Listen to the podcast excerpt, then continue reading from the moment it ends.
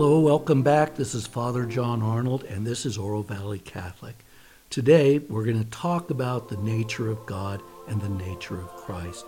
You know, when you listen to the village atheist, it's really not Christianity they talk about. When they talk about God, often if you listen closely, they're really talking about Greek, Roman, and Middle Eastern conceptions of divinity, which were all rejected by Christianity. So it's an interesting story, and uh, it's an important way of understanding creation in God. This week in Oro Valley Catholic.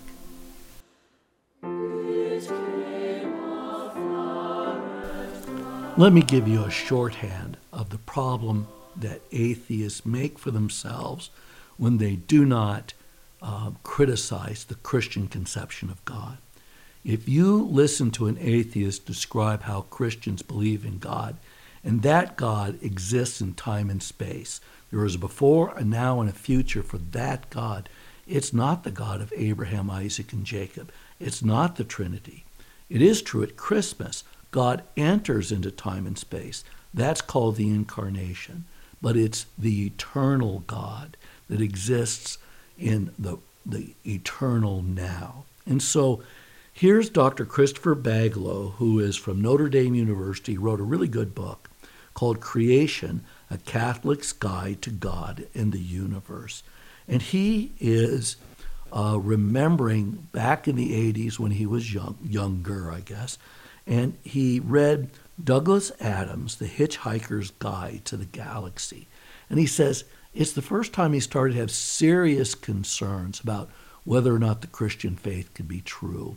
And so here's how Doug Adams, an atheist, describes um, in a mocking sense what he thinks is meant by God in the Judeo Christian tradition. Um, this is a quote from The Hitchhiker's Guide. Many races believe that the universe was created by some sort of God, though the Jatravartid people of Viltvodle 6 believe that the entire universe was in fact sneezed out of a being called the Great Green Arkleseizure. The Jatravartids, who live in perpetual fear of the time they call the coming of the Great White Handkerchief, are small blue creatures with more than 50 arms each, who are therefore unique in being the only race in history to have invented the aerosol deodorant before the wheel. End quote. Doesn't take much imagination to see that that is a mockery of uh, a Christian understanding of creation. But what's wrong with that image of God? Well, just think of it a God that has a sneeze's reality and existence. A sneeze has a before the sneeze, during the sneeze, after the sneeze. This is not the Christian God. It is true that the incarnation of God, the second person of the Trinity, enters into time and space. But time and space are not actually part of God. God creates time and space in the universe. It is not God itself. And so the understanding that something doesn't come from nothing and that there has to be some basis for all of reality to answer the question, why is there anything at all instead of nothing at all? And our answer for that is God. God is eternal. We believe through divine revelation that we know something about the nature of this Trinitarian God.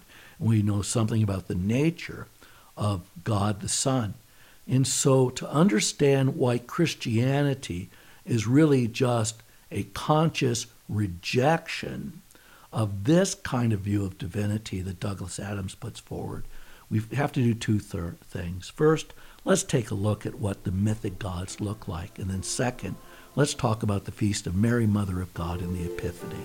Let's turn there now.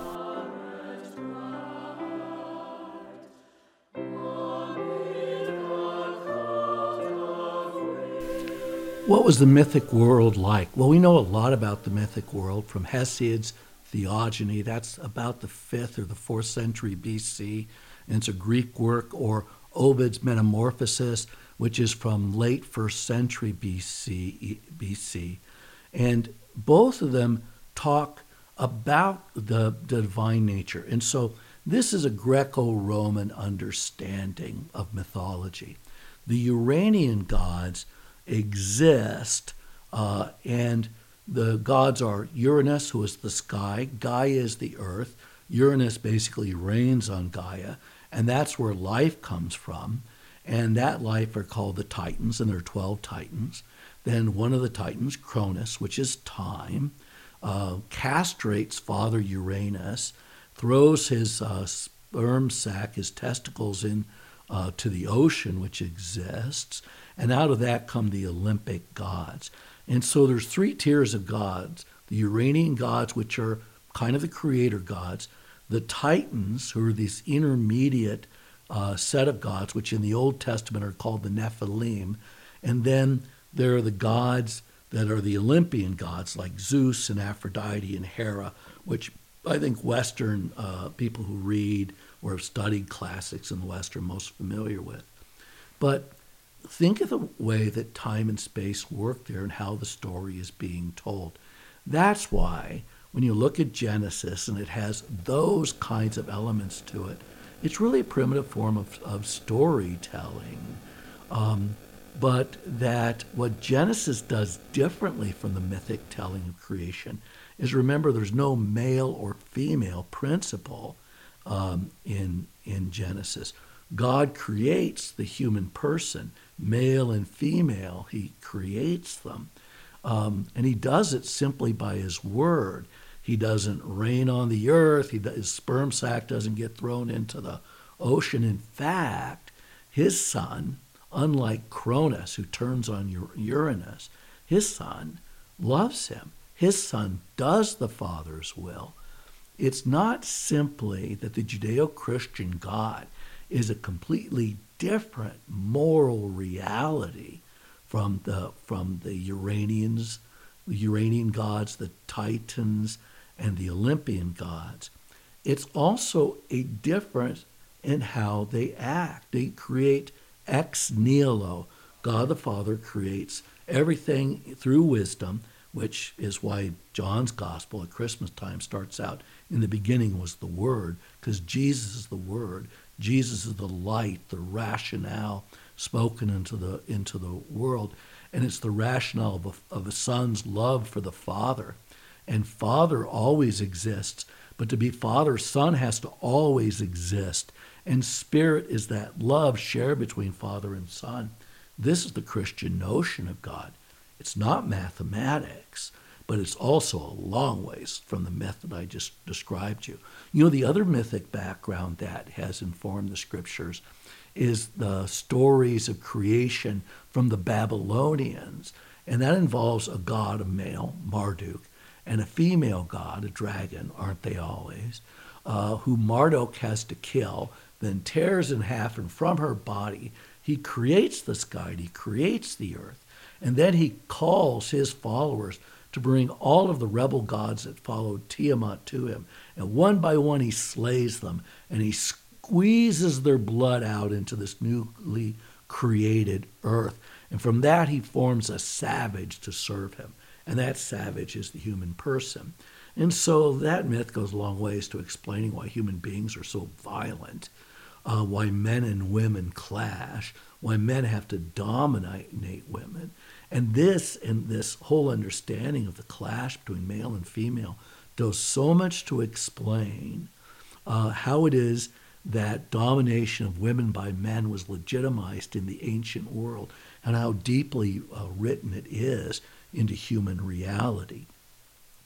But Christianity is not like that either this God that creates everything by just his word creates man and woman in this perfect garden and tells them that the one boundary on them is they cannot eat of this tree of the knowledge of good and evil. Everything else is for their benefit. Every seed bearing plant, every seed bearing fruit. Of course, you know how that story ends.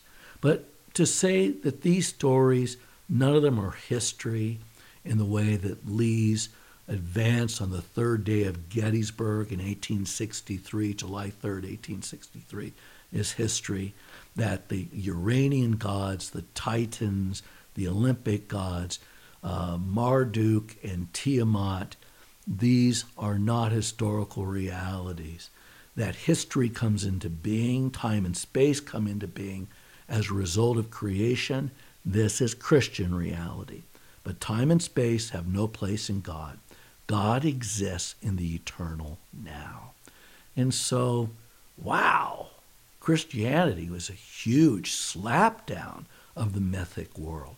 How did we get to this place where we look at the nature of God as being Trinitarian, or we think of the two natures of Christ is how God interacts with the world and lifts us up through the sacraments? Let's turn to the readings for um, this weekend for the Feast of Mary, Mother of God, and the Feast of the Epiphany.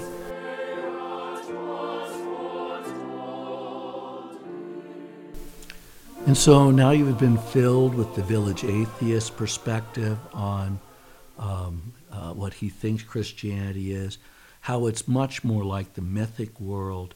Now let's take a moment and think about the readings for this weekend and how different the God of Abraham, Isaac, and Jacob is in the scriptures than the mythic world I described for you or the God described in the Hitchhiker's Guide to the galaxy. So, Mary, Mother of God, that's the feast of, of, of that we have on New Year's Day. And it used to be called the circumcision of, of Christ because it's how Jesus becomes part of the people of Israel. Salvation comes from the Jews. So, already in the story that we have as Christians, God has been preparing us from the beginning for his union with us. It's not that there's this dominant male out there going to dominate a female and force her to have creation.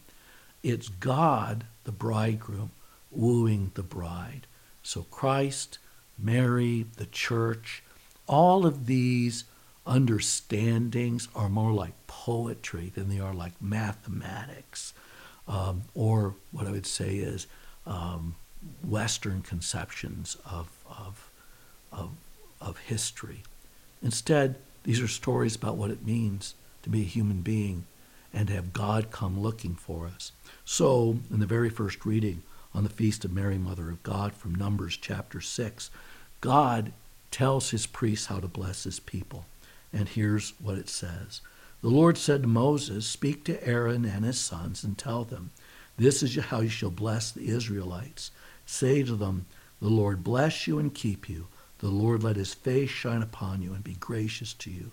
The Lord look upon you kindly and give you peace. So shall they invoke my name upon the Israelites, and I will bless them. This is the God who is love, the God that uh, gives his Son as a gift. And so, um, since the feast is about this woman who, through whom the bridegroom, the Savior of the world, will enter. Remember that the story of Genesis about Adam and Eve is about how temptation enters the world through this woman. In God's divine justice, salvation enters uh, through the woman. And so just think about this as this slapdown of this male principle versus the female principle that is part of uh, Gnosticism and ancient mythology, that men and women are constantly at war. If you look at the book of Genesis, it says that the troubles between men and women are really just the product of the sin of that first couple. And Jesus says this is not the way it was supposed to be. So, Paul, in his letter to the Galatians, remembers that Jesus was born of a woman. And that's his reference to the virgin birth and that we're meant to be adopted sons. And this is the earliest mention of what I talked about previously about how it is that we become the beloved son at the foot of the cross. This goes back early, early into Christianity, into an understanding of how God makes us his children. We call it divine filiation, that is, divine sonship. And so all of these phrases, whether it's Trinity or the Incarnation, the hypostatic union, divine filiation, these are these hermeneutics, these, these theological principles that all Catholics should carry into the reading of scriptures because it keeps reminding us of God's loving and creative intent. And so that the gospel is about Mary and the, and the shepherds, and they've the shepherds have heard this divine message uh, from the angels about a Savior as Christ the Lord. Remember, we say this at Sunday Mass or on feast days. Glory to God in the highest, peace to his people on earth. When you and I sing as members of God's holy people, we're singing along with the angels. And if you would think of that as this supernatural participation in this divine dance of song, um, where the reality of God's relationship with his people is sung into being, it is so contrary to the mythic world. And so we could have that story, or we'd have the story of Mary and Joseph taking the baby Jesus up to the temple where he's to be circumcised. And then the prophets talk about how the glory of God is re- re- returned to the temple. In all of these understandings of Jesus' childhood. St. Irenaeus would, would argue that salvation came at the incarnation when God shared his divine purpose, completed in the crucifixion and the resurrection. But all of Jesus from his conception through his ascension, this is all the saving act of God. And what do we get from the woman? We get someone who ponders these things in her heart. Because if we want to be her sons, men and women, listen. If we want to be her sons, it's time to ponder and to think about what God is bringing to pass in each of our lives. And so, Mary in the Gospel, she's the mother of Jesus. She's the mother of the Lord in, in Luke. But mother of God does not mean that Mary is greater than God. She's only a human being, but created without sin. And when we are recreated baptism, aren't we created, recreated without sin? Though we still struggle with its temporal effects on us. And Mary is not the mother of the Trinity. Mary is the mother of the second person of the Trinity, the eternal Son. And in the eternal Son is her Son according to the flesh. So, whatever is God in Jesus is from God. Whatever is human in Jesus is from Mary. It's so it's beautiful if you just think about it. Where Eve did not listen to God, Mary's cooperation with God is this beginning of your and my divine life. It's why we love her, why we honor her in our homes, Please have a statue, an image, pray the rosary, participate in Marian devotions so that your heart can be conformed to the heart of Mary.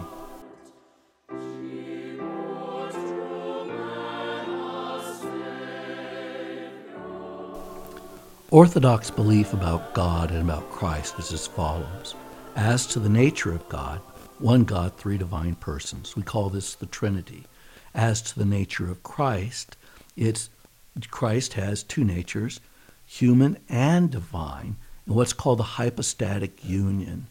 And that truly God enters into death. God deifies human beings because there is a union between the human person and God that's made present in the sacraments of baptism, confirmation, and the Eucharist. So, why is this important?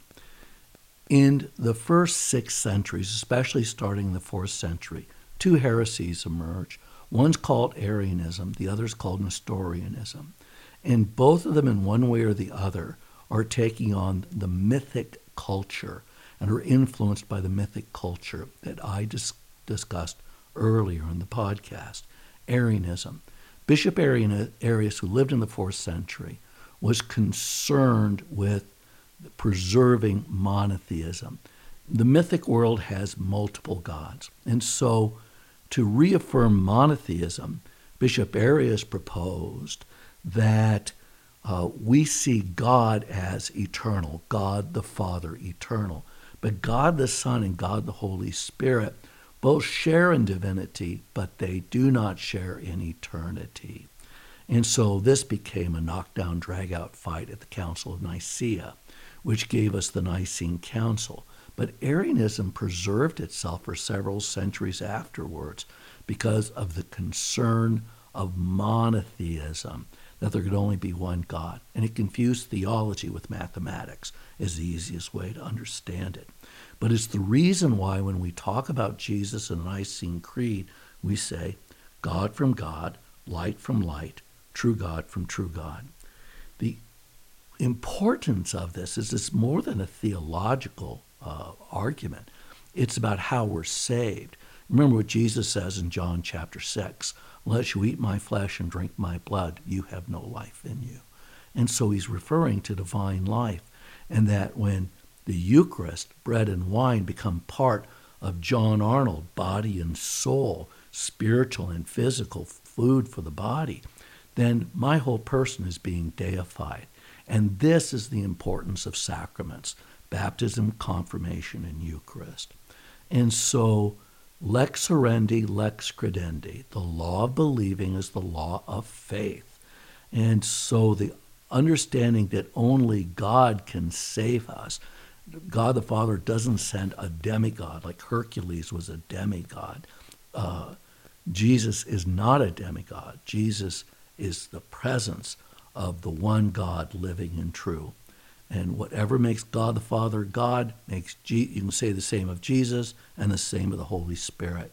That's how sharing our human nature, God deifies us and gives us a share as adopted sons in his glorious divine nature. The other heresy is Nestorianism. If Arianism, Bishop Arius, was about the nature of God um, as like one God, Father versus the Trinity, which is the Orthodox belief. Nestorianism was a concern about the nature of Christ. How could Jesus Christ be true God and true man? Because God can't die if God is eternal. This is all the challenges theologically that um, our Christian faith really needed some help working through. So for Nat Nestorius is Jesus had a divine nature, Jesus had a human nature. Everything that Jesus went through in this life was his human nature. So on the cross, his human nature died, but the divine nature could not die. In short, God did not actually die for us. God did not share in death for, with us. This is not orthodoxy, friends. And so the church's response was to develop the theology which is called the hypostatic union, that there is this union between the divine and the human nature of Christ, and that in some analogous way, you and I will share in that union um, in, in our Christian life, starting now where we share in the divine life. And again, it comes down to what you understand the sacraments to be. Are the sacraments like what the Baptists say, which are they're just merely an ordinance, a symbol, or do they cause what they purport to effect? Does baptism make you part of God and bring you into the body of Christ? Does confirmation share the, the, the Spirit of God with you so you participate in the Holy Spirit? In Eucharist, are you lifted up into the perichoresis, the divine dance of Father, Son, and Holy Spirit, and the real presence? These are the things at stake. And so, com- compromising with the world. This is what was at the heart of the first 1,000 years of Christianity. How is it that the Judeo Christian ver- understanding of God is different from the Olympian gods, the Titans, and the Uranian gods, which I discussed in the first part of the podcast? How are they different from Marduk and Tiamat? Well, the difference is, is God is nothing in creation. He has neither time nor space. God is eternal. God, time, space, all of creation is something God made. And for human beings, he shares his divine nature with us. This is the good news that is proclaimed in Mary, the Mother of God. This is the good news that the Epiphany remembers that is taken out to the world. So your village atheists who don't understand Christianity but want to treat it like it's ancient paganism. Friends, now you've learned something. Take your atheist friends to school. God bless you in the new year. This has been Father John, and this has been Oro Valley Catholic.